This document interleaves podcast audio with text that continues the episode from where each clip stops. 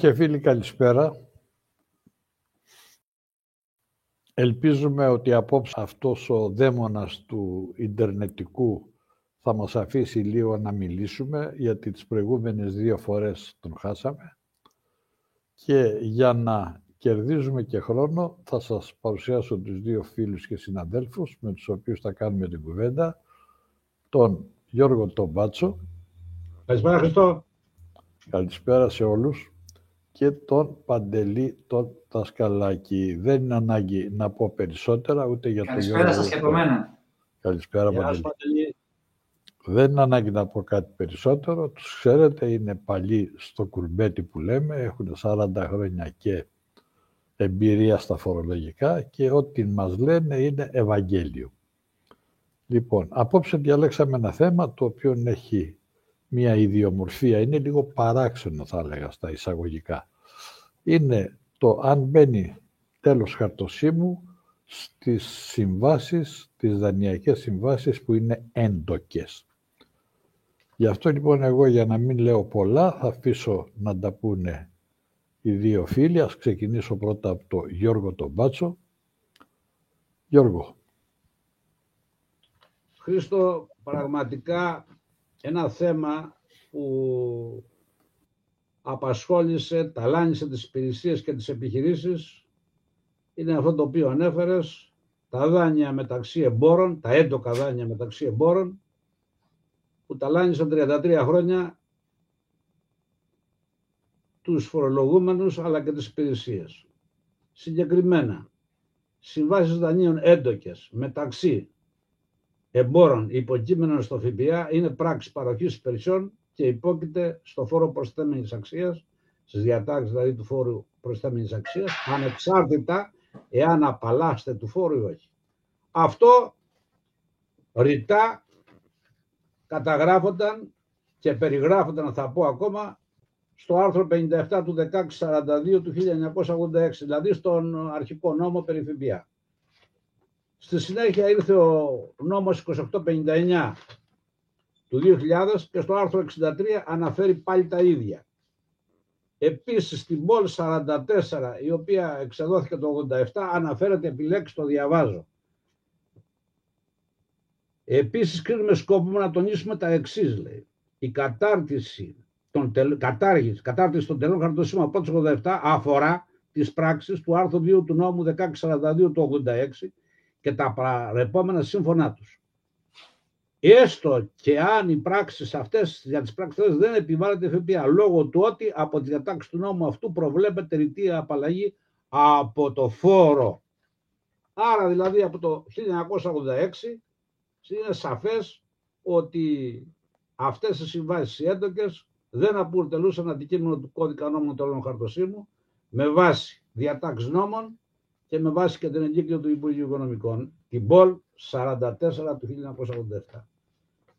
Μετά από 33 χρόνια λοιπόν ήρθε το Συμβούλιο της Επικρατείας προσφανώς προσέφυγε κάποιος εκεί με τις αποφάσεις του 23 και 23 και την 21 63 του 2000 να πει αυτά τα οποία οι νόμοι, οι δύο, ο ιδρυτικός νόμος, ο αρχικός νόμος του ΦΠΑ και ο, ο 1642 και ο κωδικοποιημένος νόμος του 2859 του 2000, τα οποία ελέγονταν από τότε, ήρθε το Συμβούλιο Επικρατείας να ξανααναφερθεί σε αυτά και δια των δύο αυτών αποφάσεων να ξεκαθαρίσει ότι οι συγκεκριμένες πράξεις υπάγονται στο φόρο προσθέμενης αξίας και κακώς το Υπουργείο Οικονομικών και Υπηρεσίας μας επέβαλαν χαρτόσημο στις πράξεις αυτές και στα παρεπόμενα συμφωνά τους. Δηλαδή, Γιώργο, οι, οι διοικούντες, εκάστοτε, διαχρονικά, από το 1986 μέχρι και ε, το 2020, το Υπουργείο Οικονομικών, κυρίως οι, οι, οι αρχές οι οποίες ασχολούνται με τον έλεγχο, δεν είχαν πάρει χαμπάρι ότι δεν υπήρχε χαρτόσημο ή απλά και μόνο έκαναν το κορόιδο και σε όσους αντιδρούσαν έλεγαν κάτι να τους πείσουν και εκεί τελείωνε η ιστορία. Ή το αντίθετο, οι φορολογούμενοι δεν είχαν αντιδράσει να πάνε στα φορολογικά δικαστήρια.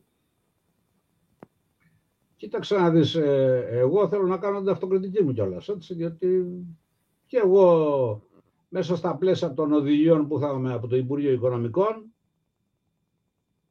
μας βάζαν στόχους, όπως ξέρετε και οι δυο σας. Έτσι. Και προκειμένου να πετύχουμε τους στόχους, προσπαθούσαμε να βρούμε αφορμές και αιτίες για να επιβάλλουμε χαρτόσημο. Οι επιχειρήσεις τώρα, εκείνες τις εποχές, τις καλές εποχές που είχαν χρήματα, προκειμένου να απαλλαγούν από τους φορολογικούς ελέγχους και το ερεύνα παραπέρα, προφανώς ενέδιδαν, γιατί εντάξει δεν ήταν και μεγάλο το ποσό του, του φόρου, ή βολεύονταν, όπως το σπέστο, σημασία έχει ότι η διεύθυνση τελών του Υπουργείου Οικονομικών για μένα προσωπικά έχει κάνει εγκληματικά λάθη με αποτέλεσμα οι επιχειρήσεις να επιβαρύνονται και εν πάση περιπτώσει να μην εφαρμόζουμε τον νόμο, παράνομα δηλαδή πράξεις εκδίδαμε, παράνομα λειτουργούσαμε, κανένας δεν έσκυψε πάνω σε, αυτή τη διαδικασία, η οποία ήταν αυθαίρετη, καταχρηστική και εν πάση περιπτώσει ήταν επίδειξη εξουσίας για την επίδειξη των στόχων. Τέτοια λέγαμε, να υλοποιηθούν οι στόχοι του προπολογισμού και πάει λέγοντας. Από εκεί πέρα εγώ δεν μπορώ να ε, λέω ότι φταίνει οι συνάδελφοι. Οι συνάδελφοι δεν φταίνε, πιέσεις δεχόμασταν, υλοποιούσαμε λοιπόν εντολές, από εκεί πέρα οι επιχειρήσεις οι οποίες δεν αντιδρούσαν ίσως να έχουν και τη μερίδα ευθύνης. Από εκεί πέρα κάποιες επιχειρήσεις οι οποίες προφανώς αντιλήφθηκαν ότι αυτό δεν πάει άλλο και ότι είχε ξεφύγει η κατάσταση, προσέφηκαν στο Συμβούλιο Επικρατείας και πέτυχαν την έκδοση αυτών των δύο αποφάσεων, οι οποίες προφανώς και είναι εκτελεστές και εδώ θέλω να ξεκαθαρίσω κάτι για να τελειώνουμε με αυτήν την ιστορία, διότι ακούγονται πολλά. Η νομολογία είναι νομολογία. Υπάρχει το προεδρικό διάταγμα 18 του 1989, το άρθρο 50 παράγραφος 4, που λέει ότι οι διοικητικές αρχές πρέπει να απέχουν από κάθε θετική ενέργεια η οποία είναι αντίθετη με αυτά που αποφασίζει το Συμβούλιο της Επικρατείας. Έτσι και υπάρχουν και συνέπειες σύμφωνα με το άρθρο 95 παράγραφος 5 του συντάγματος και τον ποινικό κώδικα. Γι' αυτό οι συνάδελφοί μας καλό είναι να προσέχουν σε αυτά γιατί θα βρεθεί κανένας και θα τους μπλέξει τίποτα περιπέτειας. Αυτά. Παντελή, σε αυτό που είπε ο Γιώργος τώρα μου έκανε μία πάσα. Σίγουρα οι υπάλληλοι δεν φταίνε. Διότι δεν προλαβαίνουν άλλωστε να ενημερώνονται για αυτές τις λεπτομέρειες, θα έλεγα εγώ. Αλλά δεν πρέπει όμως η, η διοίκηση σε κάτι τέτοια σοβαρά θέματα. Δηλαδή, ε, με το που βγήκε, γιατί νομίζω ότι δεν έχει γίνει κάτι τέτοιο. Επειδή είπε ο Γιώργος ότι θα πρέπει πάλι είναι νομολογία η οποία ισχύει και δεν επιδέχεται αμφισβήτησης. Μήπως θα πρέπει και η διοίκηση να αλλάξει και λίγο. Ε, επειδή τα χρόνια είναι δύσκολα. Οι υπάλληλοι έχουν επιφορτιστεί με χίλια δύο αντικείμενα. Δεν έχουν χρόνο όλη την ημέρα να κάτσουν να παρακολουθήσουν τι αλλαγές γίνανε σε ποιο νόμο και μάλιστα σε μια εποχή που οι αλλαγές σε διατάξεις γίνονται και με άσχετους νόμους. Είτε φορολογικούς, αλλά είτε και άσχετους τελείως. Δηλαδή με ένα νόμο, πούμε, ο οποίος αναφέρεται στις νομαρχίες ή στους δήμους ή δεν ξέρω πού αλλού, στην τοπική αυτοδιοίκηση. Μήπως θα έπρεπε λοιπόν το Υπουργείο, επειδή και εσύ και εγώ έχουμε κάνει εκεί, σε κάτι τέτοια σοβαρά θέματα, να βγάζει μια ε, οδηγία την οποία να την κοινοποιεί στους προϊσταμένους των ελεκτρικών κέντρων και αυτοί με τη σειρά τους να, κάνουν, να επιστήσουν την προσοχή στους υποδιευθυντές, διευθυντές, ματάρχες κτλ.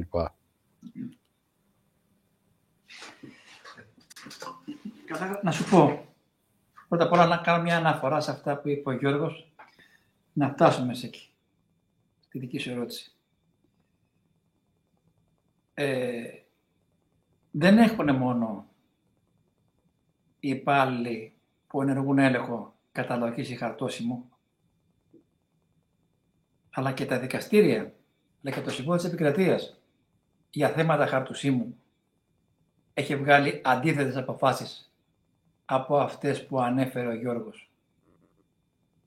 Ενδεχομένως αυτό οφείλεται και στο γεγονός ότι τελευταία οι επιχειρήσεις μπορεί να έβαλαν και την παράμετρο του ΦΠΑ, ότι αυτό είναι παροχή υπηρεσιών και επίλυση διατάξεις του ΦΠΑ. Γιατί, αν θυμάστε όλοι, το χαρτόσημο αυτό καταλαγγιζόταν αποκλειστικά με διατάξεις του χαρτοσύμου, τον περινόμενο τρελό χαρτοσύμου, οι οποίες ισχύουν ακόμα και δεν έχουν καταργηθεί. Ενώ λογικά θα έπρεπε και αυτές να είχαν καταργηθεί ή να είχαν τροποποιηθεί στο μέρος που αφορούν συναλλαγές ή δανεισμούς μεταξύ ανθρώπων, μεταξύ επιχειρήσεων, οντοτήτων, οι οποίες και οι δύο εμπίπτουν στο ΦΠΑ.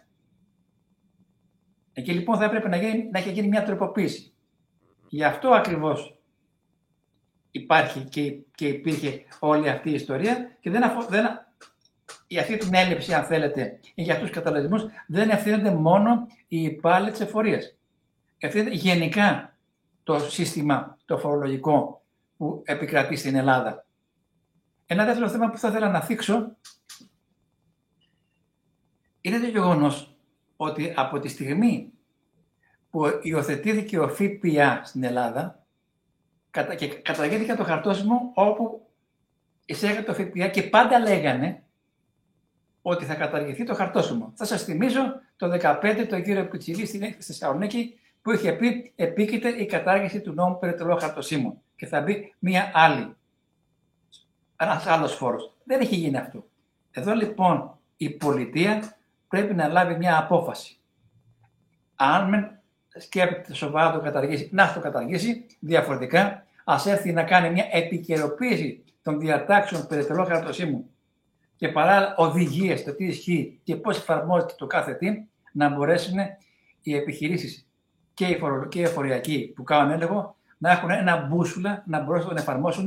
Γιατί ξέρουμε τα τελευταία χρόνια, ειδικά από τότε που μπήκε το φορολογικό πιστοποιητικό, υπάρχουν πολλές, αν θέλετε, διαμάχες σχετικά με το χαρτόσημο. Αυτά αφορούν το χαρτόσημο. Τώρα στην ερώτησή σου, η Χρήστο έβαλε ένα άλλο θέμα το οποίο και είναι διαχρονικό. Είναι αυτό το θέμα της ενημέρωσης των εφοριακών υπαλλήλων με τις διατάξεις και με τις τροποποιήσεις των νόμων όπως γίνονται στην Ελλάδα. Και μην ξεχνάς, όπως είπες και εσύ, ότι κάθε χρόνο έχουμε πάρα πολλές διατάξεις οι οποίες αλλάζουν και πραγματικά εκτός από μια περίοδο που και για τότε δεν λειτουργήσε πάρα πολύ καλά, που είχαμε κάποιες κωδικοποιήσεις που έστελνε το Υπουργείο Οικονομικών στους υπαλλήλους του. Θυμάστε και τις διοικητικές κωδικοποιήσεις που είχαν και τους νόμους και τις αποφάσεις. Και αυτές κράτησαν πολύ λίγο. Έκτοτε δεν έχει γίνει καμία προσπάθεια. Είχε γίνει, αν θυμάστε, και μια σοβαρή κουβέντα. Εσύ, Χρήστο, το θυμάσαι; Να αναρτηθεί, να γίνει ένα κομμάτι να αφορά την νομολογία στο site του τάξης τότε, που και αυτό δεν έγινε ποτέ. Για πολλούς και διαφόρους λόγους. Όντως, εδώ υπάρχει ένα μεγάλο έλλειμμα στο Υπουργείο Οικονομικών που ε, δεν βοηθάει τόσο τους υπαλλήλους του, όσο και αυτούς οι οποίοι ασχολούνται στα φορολογικά θέματα να είναι ενήμεροι. Ειδικά τα τελευταία χρόνια όπου οι φορολογικές διατάξεις εμπλέκονται και με διατάξεις ε, άλλων Υπουργείων και άλλων θεμάτων και πραγματικά περνάνε σε διάφορα νομοσχέδια τα οποία δεν είναι φορολογικά, αλλά έχουμε και τα περίφημα πολυνομοσχέδια με τα 400, 500, 600, 700 άρθρα που πρέπει κάποιος να ψάξει ποια είναι εκεί αυτά που αφορούν τα φορολογικά θέματα. Εκεί λοιπόν το Υπουργείο θα έπρεπε να έχει ήδη φτιάξει μία διεύθυνση κωδικοποίησης και επικαιροποίησης και ενημέρωση του κόσμου. Και επίσης ένα άλλο θέμα, το οποίο και αυτό ήταν λάθος, το οποίο έγινε από την πολιτική ηγεσία του Υπουργείου, η κατάργηση της σχολής της ΕΙΟ, η οποία είχε τακτικά σεμινάρια και ενημερωτικές ημερίδες για τον κόσμο, οι οποίες πια πλέον δεν γίνονται. Εδώ λοιπόν το θέμα που βάζεις είναι το εξής ότι πραγματικά υπάρχει ένα μεγάλο έλλειμμα στην ενημέρωση των υπάλληλων σε συνδυασμό με τους στόχους οι οποίοι έχουν ενταθεί τελευταία και οι οποίοι είναι πολύ δύσκολοι να επιτευχθούν πια, δημιουργεί μια έλλειψη γνώσης στην εφαρμογή των φορολογικών νόμων. Όντως, είναι ένα θέμα στο οποίο θα πρέπει το Υπουργείο να ενσκύψει. Και μάλιστα αμέσως.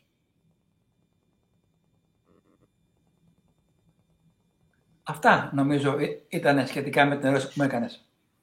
Ναι, γιατί θυμάμαι, ας πούμε, ότι και ο Γιώργος το θυμάται και εσύ, ότι για ένα διάστημα, ας πούμε, η φορολογική επιθεώρηση έκανε αυτή τη δουλειά, δηλαδή έστελνε μηνιαία τεύχη σε όλους τους ε, εφοριακούς και σε όσους λογιστές ήταν ε, ε, συνδρομητές αυτής της φορολογικής επιθεώρησης και προσπαθούσαμε να τους έχουμε όσο το δυνατόν μια πληρέστερη ενημέρωση. Βέβαια, δεν μίλησα μόνο για τη φορολογική επιθεώρηση, Χριστό. Μίλησα όχι, όχι.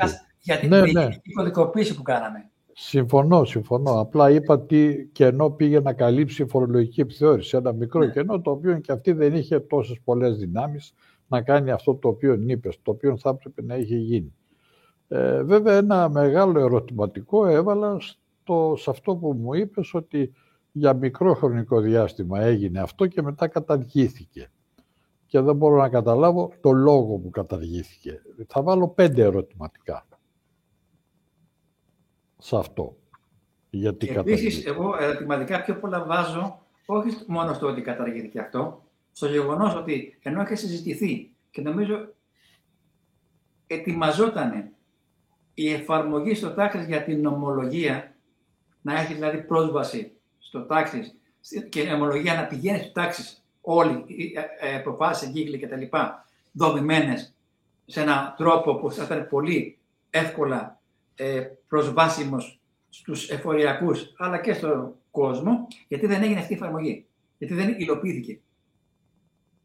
Παιδιά, ένα λεπτό. Εδώ έχουμε νομολογία διαχρονικά, την οποία δεν έχει σεβαστεί το ίδιο το Υπουργείο Οικονομικών. Συγκεκριμένα πράγματα. Υπάρχει νομολογία και δεν τη σέβεται κανένας. Ή λοιπόν υπάρχει νομολογία και όλοι πειθαρχούν, ή ο καθένας κάνει τι θέλει.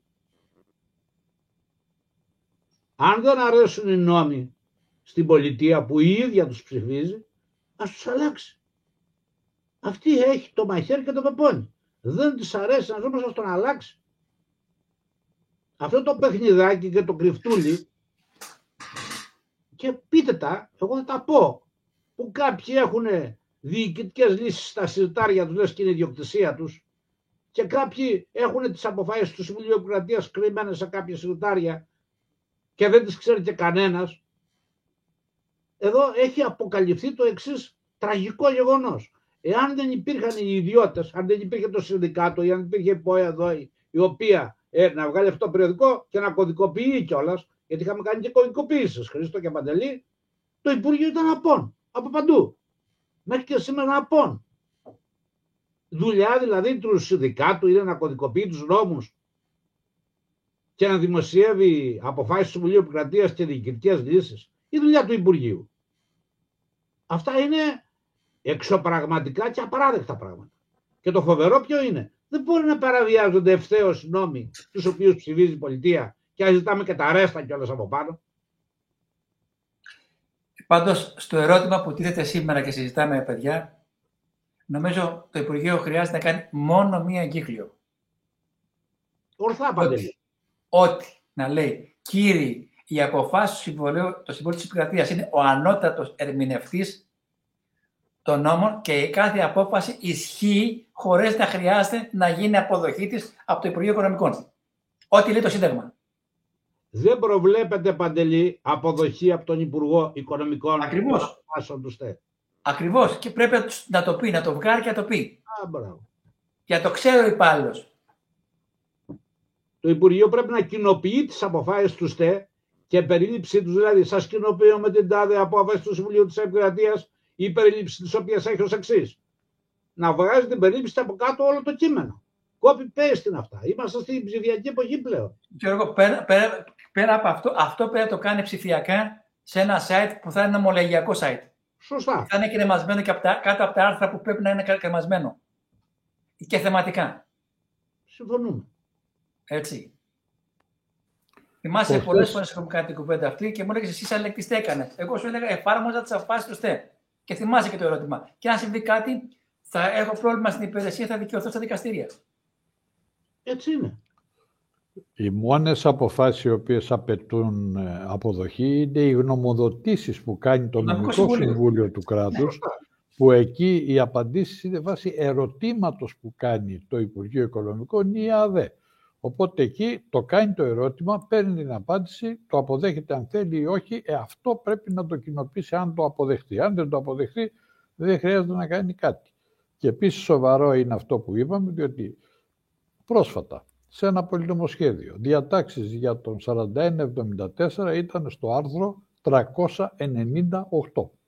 Άντε λοιπόν να ξεκινήσω εγώ από το ένα. Ποιο είναι όμως, ποιο είναι πολυνομοσχέδιο. Το τελευταίο που βγήκε, δεν θυμάμαι ναι. ακριβώς τώρα, πριν από λίγες μέρες.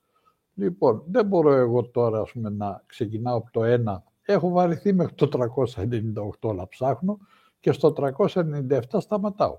Άρα δεν διαβάζω τις αλλαγές που έγιναν στο 4174.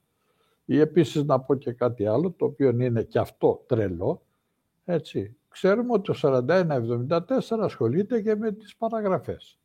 Ε, δεν μπορούμε να έχουμε διάταξη περί αναστολής της παραγραφής, όχι στα 5 αλλά στα 3, η οποία να είναι στο 4172. Εγώ, Χρήστο, να ρωτήσω κάτι απλό. Ε, είχαμε αυτές τις διατάξεις που ανέφερες. Είχαμε κάποιες διατάξεις περί παραγραφής, οι οποίες ψηφίζονται και λένε θα ισχύσουν από τότε από τη δημοσίευση του ΦΕΚ. Για ποιο λόγο πρέπει να, να ισχύουν από τη, από τη δημοσίευση του ΦΕΚ και να μην ισχύουν από το, πρώτο, από το αρχή του επόμενου έτος και, να, και όλο, στο τέλος του έτους να βγάλει μια ενημέρωση με όλες τις διατάξεις που θα ισχύουν το επόμενο έτος στο Υπουργείο. Γιατί πρέπει να ψάχνουμε και να τρέχουμε και με τις ημερομηνίες; Γιατί εδώ κοντεύουμε να τρελαθούμε. Από πότε ισχύει το καθένα και ποια ημερομηνία; Σωστά, σωστά το λες. Σωστά. Δηλαδή να απλοποιήσουμε τα πράγματά μας και την νομοθεσία μας για να μπορούν να είναι και εφικτές και εφαρμοστές. Να ισχύει από φορολογικά έτη. Ε, βέβαια. Ε, βέβαια. Παιδιά, κοιτάξτε τώρα το εξής τρελό που έχει γίνει για την παραγραφή που είπε ο Χρήστος. Έχουμε ένα άρθρο 72 μεταβατικές διατάξεις, το νόμο 4172 του 2013, δηλαδή στον κώδικα φορολογίας εισοδήματος, ο οποίος έχει 75 υποπαραγράφους. Αυτά φοβερά πράγματα και ασύλληπτα. Ένας άλλος νόμος δηλαδή. Ναι. Ένας άλλος νόμος. Ένα άρθρο έχει γίνει ένας ολόκληρος νόμος.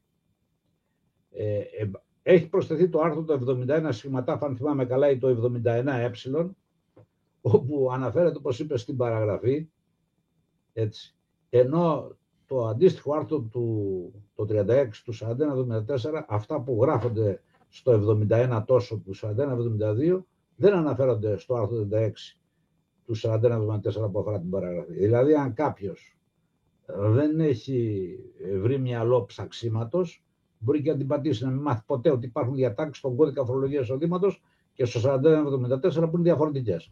Και επίσης γίνεται και μια αναφορά και στο άρθρο 63 του 4174 περί παραγραφής, δηλαδή πότε διακόπτεται η παραγραφή. Όλα αυτά, αγαπητοί συνάδελφοι, θα πρέπει κάποτε αυτοί που νομοθετούν να καταλάβουν ότι πρέπει να υπάρχουν σε ένα νόμο συγκεκριμένο και συγκεκριμένα στον κώδικα φορολογικής διαδικασίας και σε συγκεκριμένο άρθρο περί παραγραφής. Και να περιγράφονται όλα εκεί.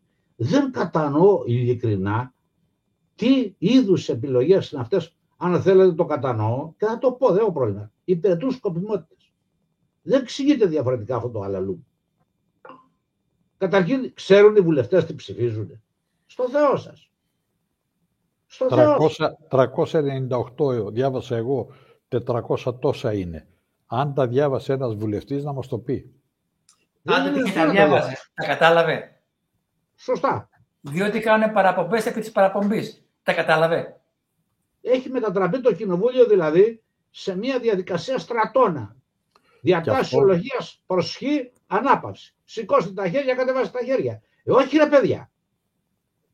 Και αυτό που λέει ο Γιώργος. Ένα λεπτό, ένα λεπτό. Και κατανοώ ότι η κυβέρνηση λειτουργεί γιατί σε καλά κάνει και λειτουργεί. Δεν είναι κακό αυτό. Γιατί την πολιτεύση που είναι. Μα Γιώργο, και η αντιπολίτευση όταν ήταν η κυβέρνηση τα ίδια έκανε.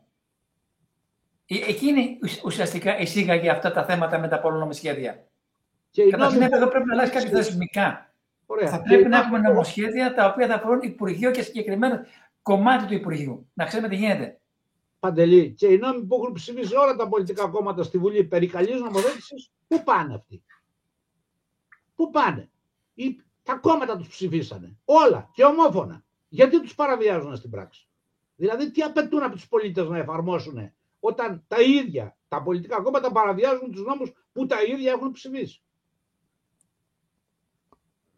Γιώργο, όταν καταργήθηκε ο 2238 και έγινε ο 4172, εκεί υπήρχε μία ανάγκη να υπάρχουν κάποιες μεταβατικές διατάξεις για ένα μικρό χρονικό διάστημα που θα ίσχυαν ακόμα οι διατάξεις του προηγούμενου νόμου, άντε για ένα ακόμα φορολογικό έτος ή για κάποια άλλη, από πλευράς ελέγχου.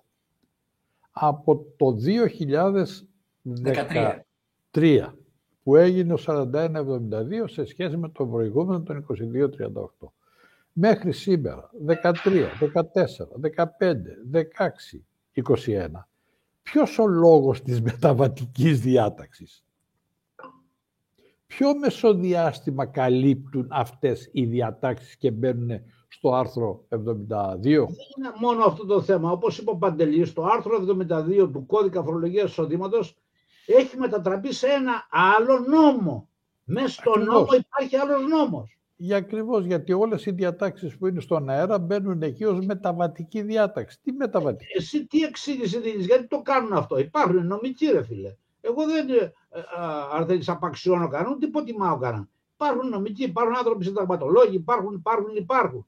Άνθρωποι, γιατί το κάνουν αυτό το πράγμα; Ποιος θα μα δώσει μια εξήγηση. Και στη Βουλή δεν υπάρχει μια υπηρεσία η οποία ασχολείται. Υπάρχει, για, παρά, γιατί υπάρχει, τι να σου πω. Ασχολείται για τους νόμους οι οποίοι πρόκειται να μπουν προς δημοσίευση ή προς διαβούλευση. Βλέπεις εσύ καλή νομοθέτηση; Όχι. Απλά βλέπω ότι κανένας δεν ασχολείται. Πάει ένα Υπουργείο, φτιάχνει ένα νόμο, σχέδιο νόμου, το πάει στη Βουλή. Σε τρεις μέρες το ψηφίζει, 600 άρθρα. Ψηφίζονται σε τρεις μέρες, σε τέσσερις μέρες και μπαίνουν οι καινούργιες διατάξεις. Τελεία. Και παύλα. Και έχει μετά την απέτηση ο πολίτης να ξέρει αυτό το νόμο. Να τον εφαρμόσει. Είναι δυνατό να ξέρει ο πολίτης αυτό το νόμο. Θυμάμαι κάποτε όταν ήμουν έφορος στην Άξο, ε, είχαμε τον, τον ε, φόρο κύκλο εργασιών. Λοιπόν, βγήκε μια διάταξη τότε και είπε ότι θα κάνετε μια καταμέτρηση και στα ζαχαροπλαστεία τα προϊόντα που παράγουν υπάγονται πλέον στο φόρο κύκλο εργασιών. Ε, είχα, δεν είχα και πολλά εκεί, ένα-δυο ζαχαροπλαστεία είχα. Το ένα που είχε την περισσότερη κίνηση, τον φώναξα κάποια στιγμή στο γραφείο, του λέω, έλα του λέω, σου πω ότι έχει αλλάξει αυτή η διάταξη. Από εδώ και στο εξής θα είναι φόρος κύκλου εργασιών, είναι τόσο κτλ. Θα τον πληρώνεις έτσι, αλλιώς. Ναι, Χρήστο, ναι, Χρήστο, ναι, κύριε Έφορε, ναι, κύριε Έφορε. Μια χαρά όλα. Στο τέλος του λέω έχουμε όμως τώρα, γιατί έχει περάσει και ένα, από τότε που δημοσιεύτηκε ο νόμος, έχουν περάσει και κάποιοι μήνες, που για αυτούς θα πρέπει να δώσει φόρο κύκλου εργασιών. Εκεί μου λέει, α, μισό λεπτό. Του λέω, τι έγινε. Μου λέει, σε πόσα πανηγύρια με είχες δει φέτος, το καλοκαίρι; Του λέω, σε όλα τα πανηγύρια γιατί πήγαινες. Με είδες ότι χόρευα, σε είδα. Με είδες ότι έριχνα βιολιά, στα βιολιά λεφτά, σε είδα. Γιατί ρε έφορε δεν ήρθες να μου πεις μη ρίχνεις τα βιολιά, έχεις φόρο κύκλου να πληρώσεις. Από εδώ και στο εξής μου λέει ναι. Αλλά αυτά που χάλασα στα βιολιά, όχι. λοιπόν, πού να πάρει χαμπάρι. Δεν του είπες, Χρήστο, το περίφημο άγνοια νόμου δεν συγχωρείτε; τι να του έλεγα το άνθρωπο, αφού μου είπε, δεν με βλέπες. με βλέπες.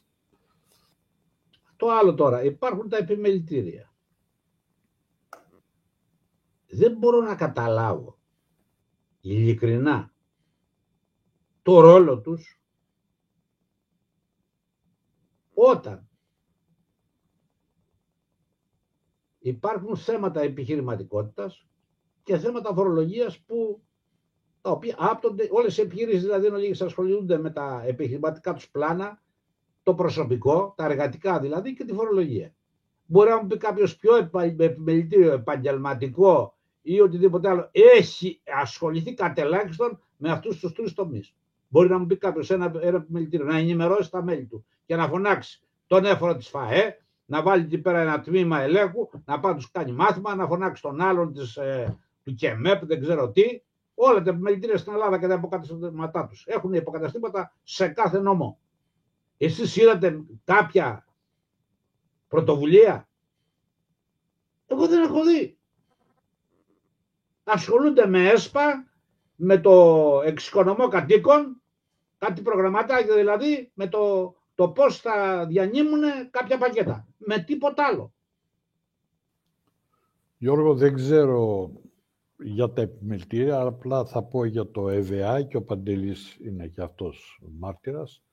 Ε, ο συγχωρεμένος ο πρώην πρόεδρος ο Μίχαλος για κάποιες χρονιές το έκανε αυτό. Φώναζε τα μέλη του μια-δυο φορές το χρόνο και μας είχε φωνάξει. Νομίζω Παντελή είχαμε πάει και μαζί. Νομίζω ναι. Στο ΕΒΑ. Και είχαμε πει ορισμένα πράγματα για κάποιες αλλαγές που είχαν γίνει ή όταν άρχισαν να υποβληθούν οι δηλώσεις των επιχειρήσεων κτλ. Αλλά είναι όμως αυτό που λες είναι αναγκαίο. Θα πρέπει να έχουν ένα ειδικό τμήμα το οποίο να παρακολουθεί τις αλλαγές των νόμων και εκεί να φωνάζει κάποιους εισηγητές, μπορεί να το κάνουν και να μην το ξέρουμε, δεν το ξέρω. Ο λογιστής λέει. Ο λογιστής για ποιο πράγμα ρε, πας ανώσαν ο λογιστής. Εδώ έχουμε καταντήσει δηλαδή, βέβαια κάποιοι οι οποίοι έχουν κάποια γραφεία και είναι αφεντικά, έχουν από κάτω κανένα δεκαπενταρία παιδιά, τους δίνουν 400-500 ευρώ το μήνα και κάνουν τις δουλειές αυτές. Σαγκαρίε. Ο λογιστής έχει μετατραπεί σε παπά της ενορίας με το πετραχίλι που καθαγιάζει τα πάντα. Κάθε άλλο παρά λογιστής είναι. Διεκπαιρεωτής θα έλεγα εγώ. Των εργασιών του κράτους. Χρήστο, δεν είναι μόνο οι ημερίδες που πρέπει να κάνουν τα υπουργεία, τα μελτήρια οι μερίδε πρέπει να είναι επεξηγηματικές των νόμων. Ναι, θα βγαίνει ο νόμος, θα πρέπει να τους βγάζουν, να τους κυκλοφορούν και τα στέλνουν στα μέλη τους. Αυτά που αφορούν ό,τι πρεσβεύει το κάθε επιμελητήριο. Και μετά για θέματα αυτά που έχω στείλει μια-δύο φορές το χρόνο να κάνουν μερίδες επεξηγηματικές. Να σας πω ένα παράδειγμα. Ξενοδοχειακό επιμελητήριο που μας αφορά, λέμε το παιδό. Έχεις δει εσύ από το ξενοδοχειακό επιμελητήριο να έρθει ένα mail, ένα γράμμα με μια ανακοίνωση, ένα έγγραφο, κάτι; Τίποτα. Μόνο στις γραμμές γυρεύουν αυτοί οι κύριοι. Επαγγελματικό επιμελητήριο. Α το ΕΒΕΑ, γιατί εκεί ήταν ο Μίχαλος, ο οποίος τράβαγε έναν δρόμο, πάει συγχωρέθηκε. Επαγγελματικό επιμελητήριο. Έχεις δει τίποτα. Οικονομικό επιμελητήριο. Μόνο, μόνο, μόνο φορές να παίρνουν. Κριτική και στο οικονομικό επιμελητήριο του οποίου είμαστε μέλη όλοι. Έχετε ικανοποιηθεί εσείς από την τακτική, την λειτουργία του οικονομικού επιμελητηρίου; Θα σου πω, το επαγγελματικό επιμελητήριο Σύρου, οφείλω να πω ότι εκεί γίνεται μια πάρα πολύ καλή δουλειά. Ε, εκεί για κάθε τι το οποίο ε, ειδικό το οποίο γίνεται ενημερώνει τους ε, συλλόγους τους τοπικούς, πάνω χάρη την Τζιά, και η ΔΙΑ από εκεί ύστερα κοινοποιεί στα μέλη της, ας πούμε, ε, κάποιες εγκυκλίους και τα λοιπά. Ειδικά με τον κορονοϊό έκανε πάρα πολύ καλή δουλειά το επιμελητήριο ΣΥΡΟΥ. Μπράβο τους. Καταρχάς, έχει να κάνει με τους, με τους εδώ μιλάμε για, για ένα, ένα, μια, ένα στρατηγικό σχεδιασμό πιο κεντρικό, το οποίο θα, βέβαια θα το υλοποιούν τα επιμέρους επιμελητήρια. Έτσι. Ναι, δεν μπορούμε να περιμένουμε στις πρωτοβουλίες του κάθε τοπικού επιμελητηρίου να κάνει κάποια πράγματα. Ναι, εντάξει, συμφωνώ. Αν θέλουμε να, να, να, θέματα. Ναι, ναι. Θα πρέπει να υπάρχει ένα κεντρικό, Όπως είπε ο Γιώργος, το ξενοδοχειακό επιμελητήριο, το κεντρικό ή οποιοδήποτε άλλο επιμελητήριο, το οποίο... Ε... Ανέφερα αυτό η χώρα μας, η χώρα μας ε, να είναι, επιδίδεται, αν θέλεις, τον τελευταίο καιρό πάρα πολύ στο ξενοδοχειακό σπόρο, να το πω έτσι ε, λόγω τουρισμού έχει ιδιαίτερο ενδιαφέρον. Ε, ε είναι και η βαριά βιομηχανία της ο τουρισμός. Μπράβο, και, ναι. λόγω, και λόγω κορονοϊού επίσης. Ουδεμία ενημέρωση για τίποτα. Ουδεμία. Ανύπαρκτη εντελώς. Όπως και τα υπόλοιπα επιμελητήρια, είναι μια κάστες που ας πούμε δεν ξέρω τι, λέσχες θα τις έλεγα εγώ, δημοσίων σχέσεων. Έχουν καταντήσει όλα. Δεν πάμε έτσι μπροστά, παιδιά. Οι λέσχες καλές είναι, αλλά δεν πάμε μπροστά. Δεν πάμε μπροστά. Έχουν μείνει μόνο μερικά συνδικάτα, όπως βλέπεις τώρα το Σύλλογο των Φαρμακοποιών, ο Σύλλογος Συμβολιογράφων. Ε, κάνουν καλή δουλειά αυτοί. Ε. Ενημερώνουν τα μέλη τους. Πάρα πολύ καλή δουλειά. Μιλάω με, με φαρμακοποιό, με μια συμβολιογράφο, δύο συμβολιογράφους. Πραγματικά γίνεται καλή δουλειά από, το, από τους συλλόγους τους. Έτσι, μην περιμένεις τίποτα άλλο. Εξάλλου την άλλη μεριά έχουμε άλλες αρχές Πού είναι οι αρχές εκείνες οι περιβόητες, ο συνήγορος του πολίτη και λοιπά και λοιπά. Δεν υπάρχει τίποτα, παιδιά, το διαλύσαμε το μαγαζί. Εγώ θα έλεγα πάντως ότι ξεφύγαμε από το θέμα μας, που το χαρτόσημο. Ναι, εντάξει, να το μαζέψουμε. Έτσι. Να το πούμε επιγραμματικά, Παντελή. Ναι. Συμβάσεις εντόκων δανείων μεταξύ εμπόρων υπόκειται στο φόρο προσθέμενης αξίας και δεν επιτρέπεται οι φορολογικές αρχές να επιβάλλουν χαρτόσημο διότι είναι η πράξη αυτή αντίθετη με τον νόμο. Και να το επεκτείνουμε λιγάκι ότι ό,τι αποτελεί παροχή υπηρεσιών κατά το φόρο κύκλο εργασιών, κατά το φόρο προστομένη αξίας, δεν έχει χαρτόσημο. Ακριβώς. Και οι παρεπόμενες πράξεις τους. Και οι παρεπόμενες πράξεις. Σημαντικό και αυτό να πούμε για τις παρεπόμενες πράξεις, ότι ακολουθούν την το δρόμο των βασικών πράξεων και ότι θεωρείται παροχή υπηρεσίας που υπάγεται στο φόρο προστιθέμενης αξίας, άσχετα αν εκεί υπάρχει διάταξη η οποία το απαλλάσσει από τον φόρο. Είναι στις απαλλασσόμενες πράξεις. Μην τον μπερδεύουμε. Επειδή είναι απαλλασσόμενο εκεί, θα του βάλω χαρτόσιμο εγώ εδώ. Και αυτό που είπε και ο Γιώργος στην αρχή, το ένα, η μία επικεφαλίδα είναι αυτό και η άλλη είναι ότι θα πρέπει οπωσδήποτε ε, η διεύθυνση των ε, τελών χαρτοσύμου κτλ. θα πρέπει να βγάλει μία δική της εγκύκλωση συγκεκριμένη για αυτό το πράγμα και να ενημερώσει όλους τους ενδιαφερόμενους. Είτε πρόκειται για ελεκτές, είτε πρόκειται για επιχειρήσεις. Για να κλείσει το θέμα αυτό. Ναι. Τώρα, από εκεί γύστρα, αν περιμένουμε από κάτι θειάσους, οι οποίοι απαρτίζονται από διάφορες ειδικότητες ή μέσω από κανάλια, οι οποίοι έχουν γυρίσει όλη την Ελλάδα για να κάνουν πελάτες, ε, αυτοί μόνο ενημέρωση δεν μπορούν να κάνουν.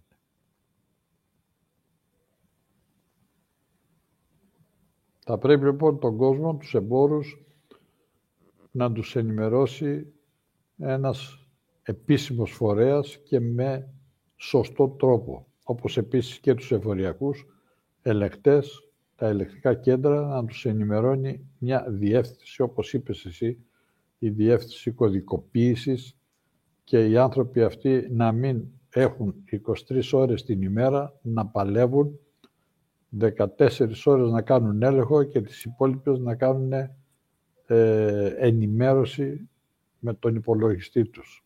Εμείς οι οποίοι έχουμε χρόνο, έχουμε βλαστημίσει γιατί δεν προλαβαίνουμε να ενημερωθούμε, που έχουμε χρόνο. Σκεφτείτε και αυτούς τους υπαλλήλους οι οποίοι δουλεύουν κάποιες ώρες για να κάνουν έλεγχο και με τι δύναμη θα γυρίσουν στο σπίτι τους, στην οικογένειά τους, στα παιδιά τους, για να ασχοληθούν και με την ενημέρωσή τους. Δύσκολο. Ακατόρθωτο.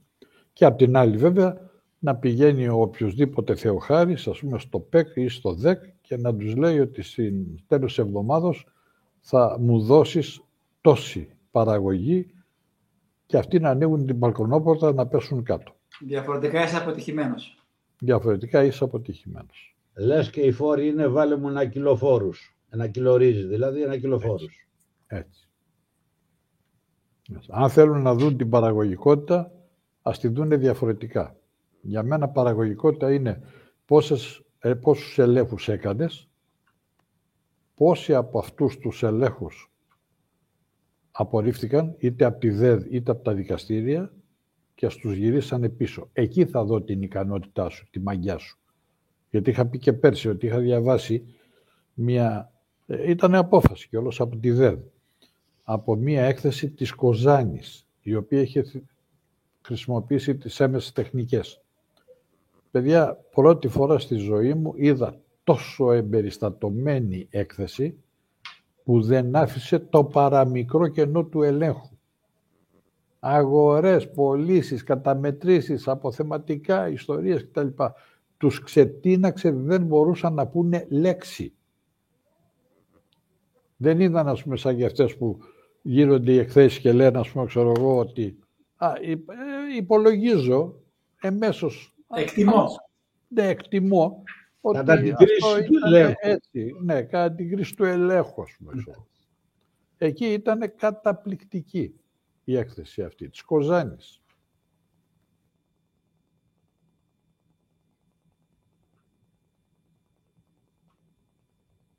Ή άλλο έχετε να συμπληρώσετε; Για το θέμα εγώ τίποτα. Τίποτα. Εγώ τίποτα, είπαμε όλα, είπαμε και παραπάνω. Έτσι. Οπότε ανανεώνουμε το ραντεβού μας για την Τετάρτη το βράδυ. Είπαμε ότι έχουμε το θέμα της... Ποιο θέμα, σωρία θεμάτων υπάρχουν. Να βάλουμε το, θέμα του φόρου συγκέντρωσης κεφαλαίου. Ή του φόρου συγκέντρωσης κεφαλαίων ή το θέμα της, ε, του, του πολυνομοσχεδίου. Ό,τι Με τα πρόστιμα. Με τα πρόστιμα. Να βάλουμε τα πρόστιμα καλύτερα. Ωραία. Που αγγίζουν περισσότερο λοιπόν, ραντεβού λοιπόν την Τετάρτη το βράδυ στις 8-8.30 με τα θέματα των προστήμων.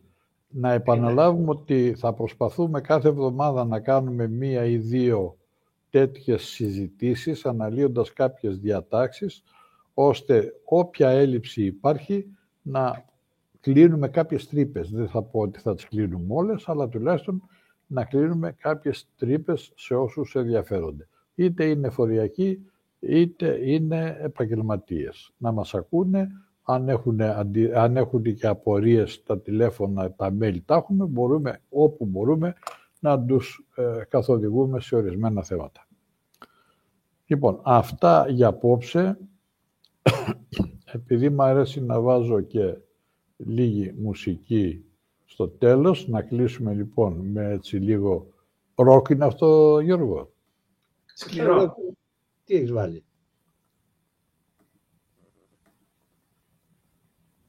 Αυτό είναι μετάλλικα. Να βάζεις blues rock.